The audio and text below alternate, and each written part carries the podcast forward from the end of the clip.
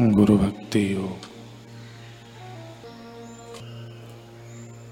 जीवन का ध्येय गुरु की सेवा करने का बनाओ।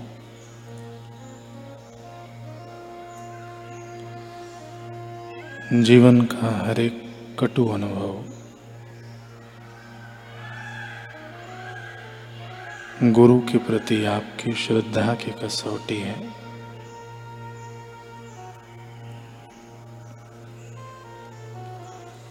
शिष्य कार्य की गिनती करता है, जबकि गुरु उसके पीछे निहित हेतु और इरादे की तुलना करते हैं। गुरु के कार्य को संदेह पूर्वक देखना सबसे बड़ा पाप है। गुरु के समक्ष अपना दम्भ पूर्ण दिखावा करने की कभी कोशिश मत करना। शिष्य के लिए तो गुरु आज्ञा पालन जीवन का कानून है।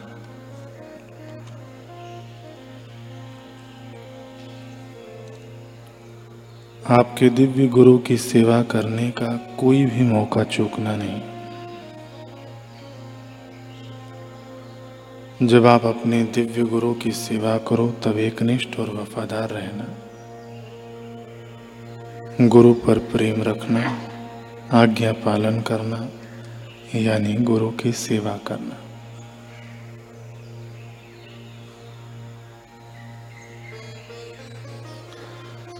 सिहनंद गाँव में जन्मा जीवन दास पिता के साथ दिल्ली रहने आया।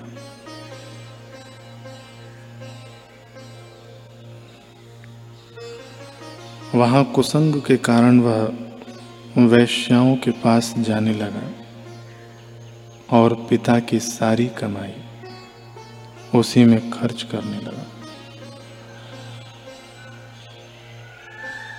कई बार समझाने पर भी जब वह नहीं माना तो पिता ने उसे गाँव वापस भेज दिया।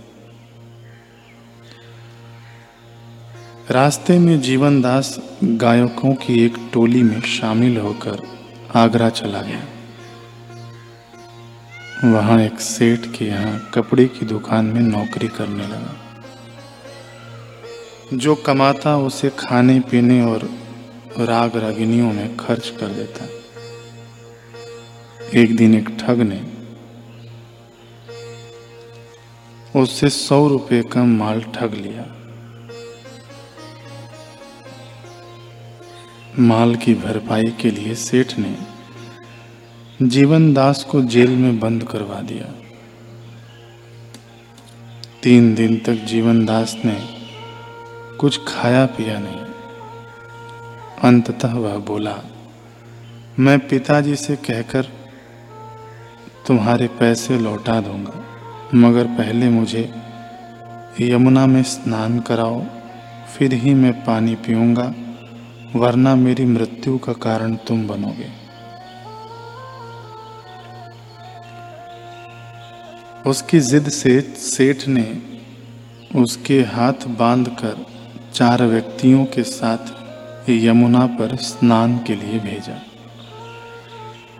यमुना किनारे श्री वल्लभाचार्य जी संध्या वंदन कर रहे थे तो उनकी कृपामयी दृष्टि उस पर पड़ी। उन्होंने उसे अपने पास बुलवाया और सारी बात जानकर बोले कि जीवनदास नाच गान, राग रागिनियाँ और देखने सुनने हैं, और देखने सुनने हैं। जीवनदास ने कहा, महाराज, भोग भोगने और अपने हितैषी पिता की बात नहीं मानने का ही यह फल भोग रहा हूँ। भोगों ने मुझे ही भोग लिया है। जीवनदास की सच्चाई और पश्चाताप देखकर आचार्य श्री प्रसन्न हुए और उन्होंने सेठ को सौ रुपये दिलवाकर जीवनदास को मुक्त कर दिया। संत का सानिध्य पाकर उसका अंतकरण कुछ शुद्ध हुआ और वह संत श्री के चरणों में प्रार्थना करने लगा कि हे भगवान, उस लौकिक बंदी खाने से तो आपने मुझे छुड़ा दिया। अब संसार रूपी बंदी खाने से भी छुड़ाने की कृपा करें।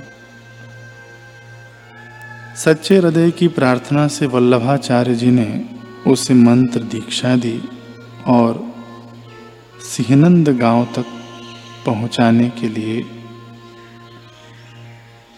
उसे अपने साथ ले चले।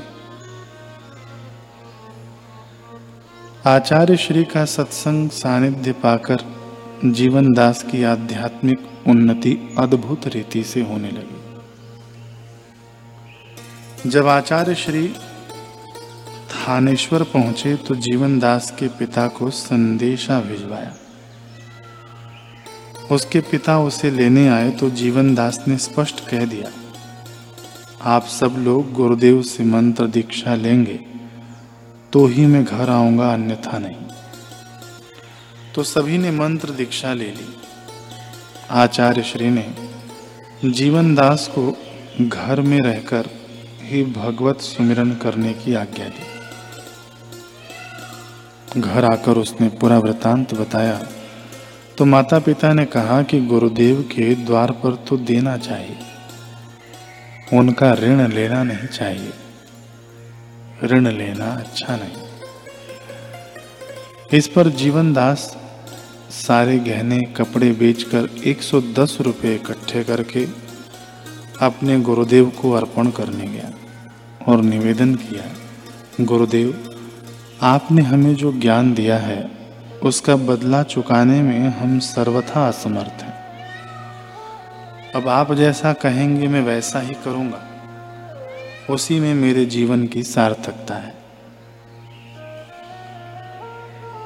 इसका सच्चे समर्पण का भाव देखकर गुरु ने छलकते हृदय से आशीर्वाद दिया कि जीवनदास, अब तो सुख दुख के थपेड़ों से सर्वथा अलिप्त रहेगा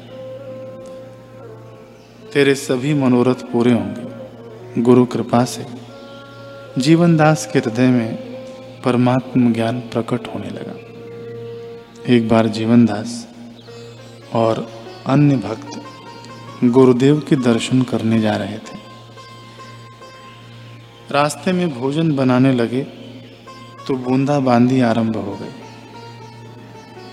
सब लोग चिंतित हो गए, किंतु जीवनदास ने गुरुदेव का स्मरण करते हुए मेघों को आज्ञा दी कि तुमको आचार्य श्री की दुहाई है, अभी मत बरसना। जीवन दास का ऐसा कहना था कि बारिश रुक गई। सारे कार्यों से निवृत्त होकर जब सब लोग सो गए तब जीवन दास ने कहा, अब जितना बरसना हो बरसो, तब खूब बरसात हुई इस घटना का पता चलने पर आचार्य श्री ने जीवन दास से पूछा कि मेरे नाम की दुहाई देने पर भी यदि बरसात हो जाती तो तू क्या करता?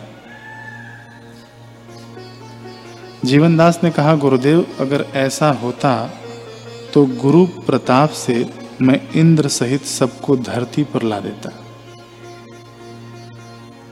जीवन दास की ऐसी दृढ़ निष्ठा देखकर वल्लभाचार्य जी ने प्रसन्न होकर उसे अपने हृदय से लगा लिया। धन्य है ऐसे शिष्य जो सदगुरु के प्रति दृढ़ श्रद्धा रखते हुए अपना जीवन कृतार्थ कर लेते हैं।